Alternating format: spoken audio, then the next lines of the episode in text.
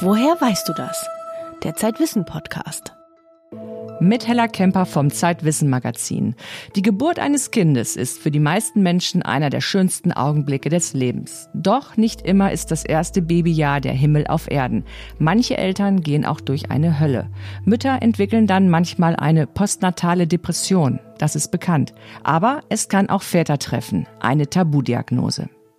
Unser zweites Thema. Kann Wasserstoff die Energiewende bringen?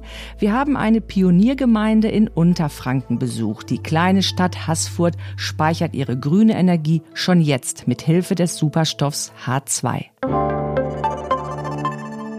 Dieser Podcast wird präsentiert von Covestro. Mit weltweiten Standorten zählt der Chemiekonzern zu den führenden Herstellern von Hightech-Polymeren, die in wichtigen Bereichen des modernen Lebens eingesetzt werden. Covestro bietet eine Vielzahl von Karrieremöglichkeiten in kaufmännischen, naturwissenschaftlichen und technischen Bereichen an und ermutigt seine Mitarbeiter und Mitarbeiterinnen, Grenzen zu verschieben und innovative, nachhaltige Lösungen zu finden. Mehr Infos zu Karrieremöglichkeiten unter career punkt covestro punkt de.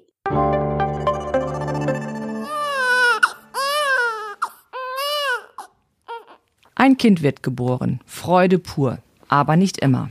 I had a nice house, car, nice job, and my wife had a nice job. Das ist Mark Williams. Wie viele Väter freut er sich auf die Geburt seines Kindes.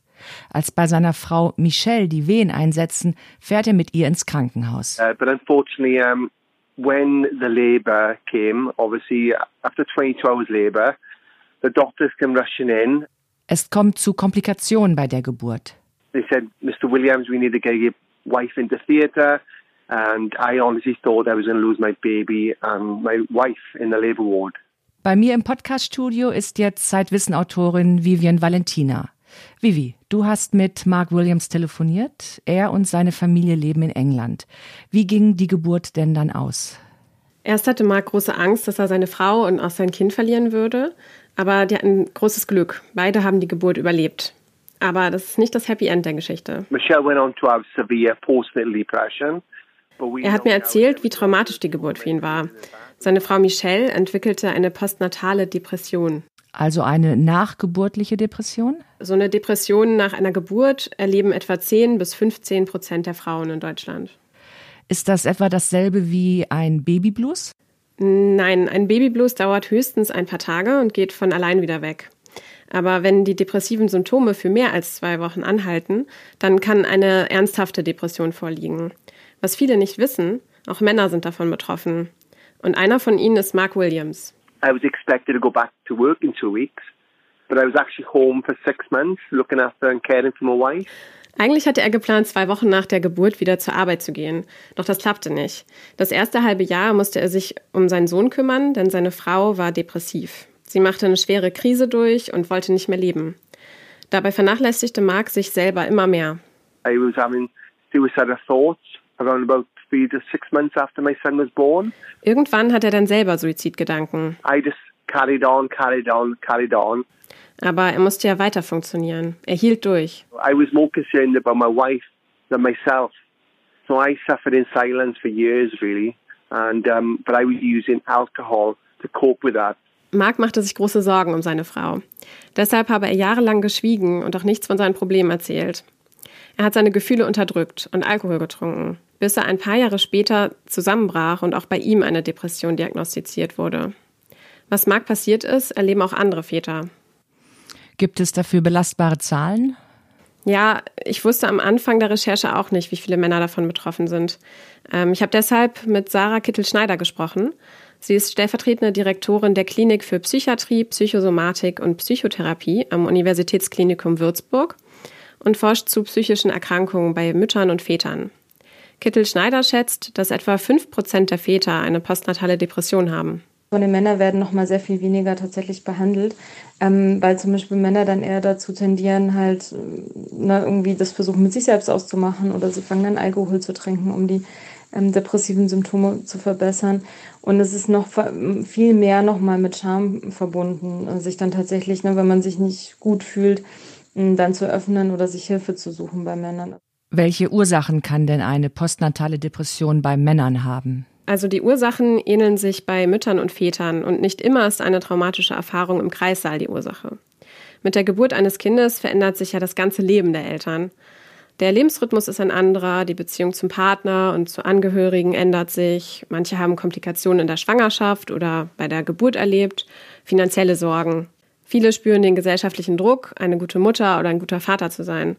All diese Faktoren können eine Depression auslösen. Gibt es bei Männern und Frauen unterschiedliche Ursachen für eine postnatale Depression? Männer sind besonders gefährdet, wenn die Partnerin eine Depression hat oder hatte oder sie selber schon unter einer psychischen Erkrankung gelitten haben.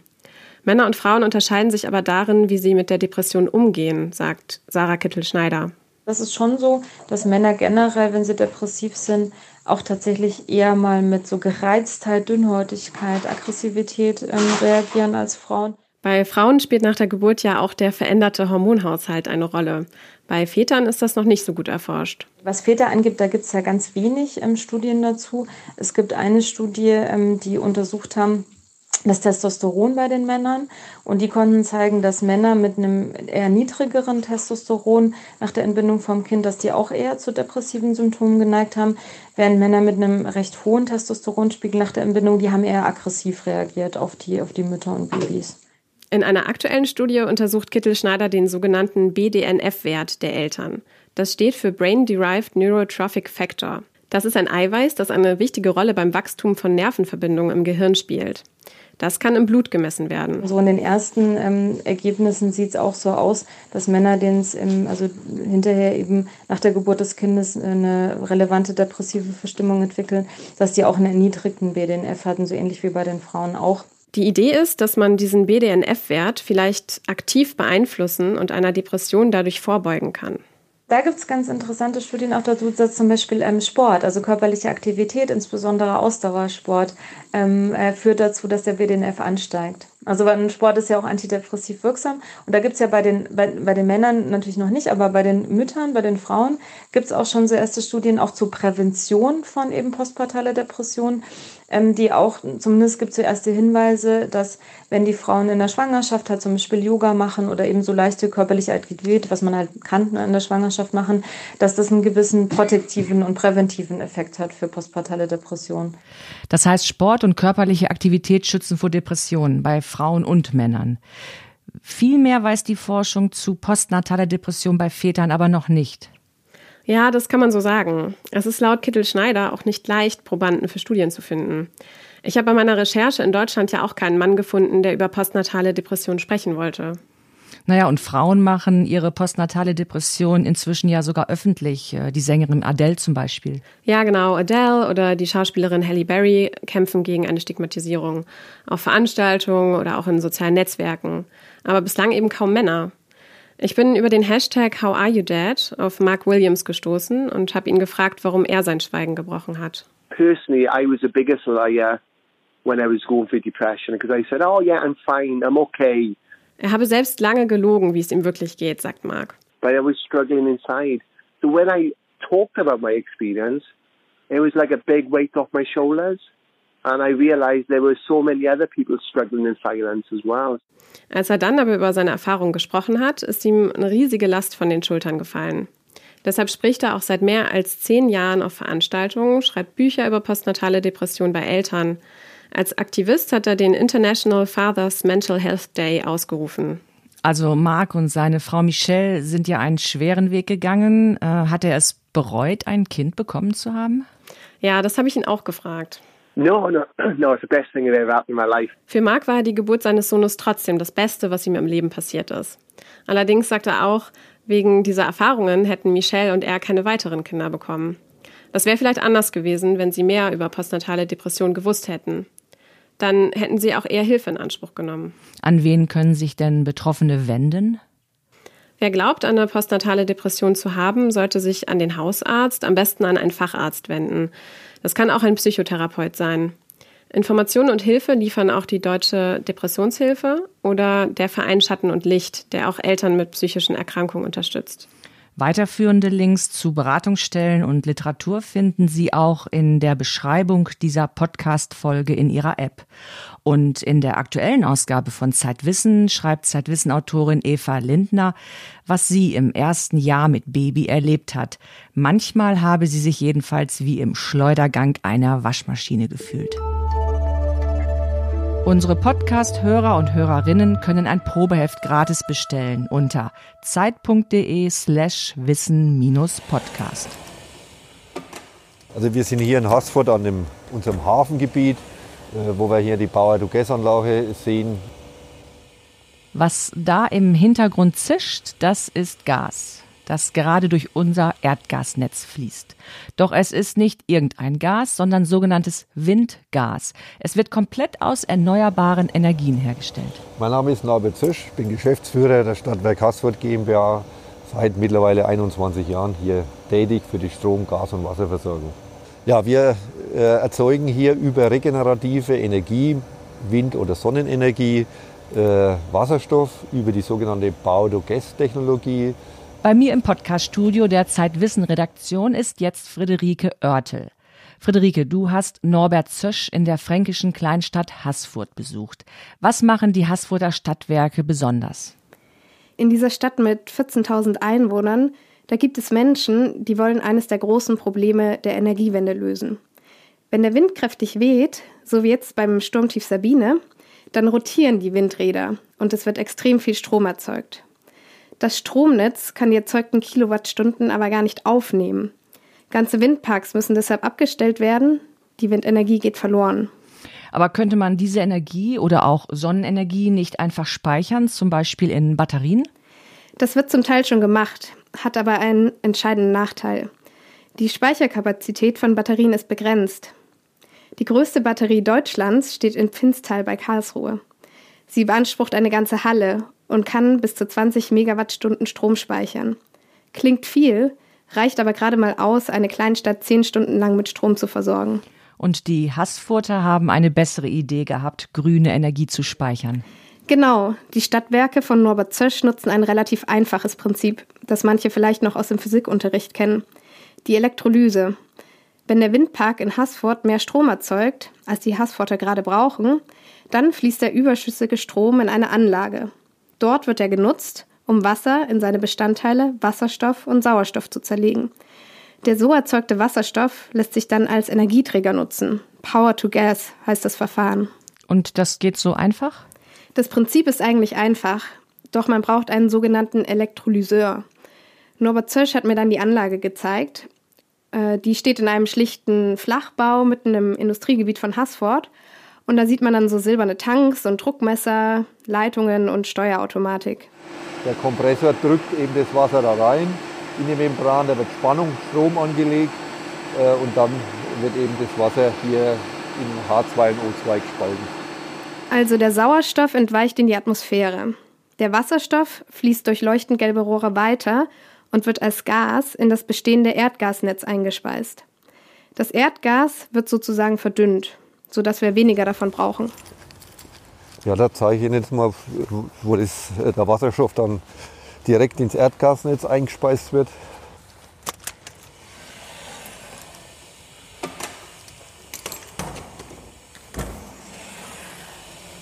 Also hier kommt das Erdgas an mit hundert Prozent Methan, äh, läuft dann durch. Oben die kleine gelbe Leitung, die reinkommt, da kommt der Wasserstoff. Der wird hier dann äh, vom Druck her entspannt auf die dreihundertdreißig Millibar, die hier im Netz sind. Und hier wird er beigemischt mit fünf Prozent. Und alles, was jetzt danach ist und in die Richtung Innenstadt geht, hat jetzt fünf Prozent Wasserstoffanteil und fünfundneunzig Prozent Methan. Der Vorteil ist, im Erdgasnetz kann auch der Wasserstoff in großen Mengen gespeichert werden. Theoretisch so viel, dass wir in Deutschland damit bis zu drei Monate ohne Wind und Sonne überbrücken könnten. Dann, dann wäre das ja die Lösung aller Energieprobleme. Nicht ganz. Zurzeit dürfen dem Erdgas nur fünf bis zehn Prozent Wasserstoff beigemischt werden. Der Grund, Wasserstoff ist das kleinste Molekül im Universum und hat eine deutlich geringere Dichte als Erdgas. Es ist ein bewegliches Gas. Die kleinen Moleküle können durch Spalten in den Rohren dringen. Spalten, die für andere Gase undurchdringlich sind. Dann gehen wir mal um die Anlage herum, weil hinten an der Rückseite des Gebäudes äh, ist der Wasserstofftank. Hier wird der Wasserstoff, der nicht ins Erdgasnetz fließt, gespeichert. Bei Bedarf treibt er ein kleines Blockheizkraftwerk an, das bei Windflaute Strom erzeugt. Denn beim umgekehrten chemischen Vorgang, wenn Wasserstoff mit Sauerstoff reagiert, zum Beispiel bei einer Verbrennung, wird die Energie wieder frei. So wird der Wasserstoff im Blockheizkraftwerk rückverstromt. So nennt sich das. Wir haben hier diese komplette Kette aufgebaut, dass man eben diese Anführungszeichen Überschussenergie umwandeln kann in Wasserstoff und den Wasserstoff dann wieder in Strom zurück transformieren kann, wenn eben der Bedarf da ist. Schon jetzt fließt in Haßfurt ein Teil des Wasserstoffs in die Malzfabrik, die gleich neben der Wasserstoffanlage steht. Sie kann durch den Wasserstoff zehn Prozent Erdgas ersetzen und erzeugt dadurch weniger C O zwei Emissionen. Das heißt, Haßfurt erprobt im Kleinen, wie die Energiewende mit Wasserstoff gelingen könnte. Funktioniert das aber auch im großen Maßstab? Es gibt auch Skeptiker, und zwar aus einem einfachen Grund. Durch die vielen Umwandlungsschritte geht immer wieder Energie verloren. Wird aus Strom Wasserstoff hergestellt und dieser dann wieder rückverstromt, bleibt nur etwa ein Drittel der ursprünglichen Energie erhalten. Also zwei Drittel gehen verloren? Ja, die Energieeffizienz ist nicht besonders gut. Dieses Verfahren macht nur dann Sinn, wenn Ökostrom im Überschuss erzeugt wird. Ist Strom aus Wasserstoff deshalb teurer? Nein, die Haßfurter zahlen nicht mehr.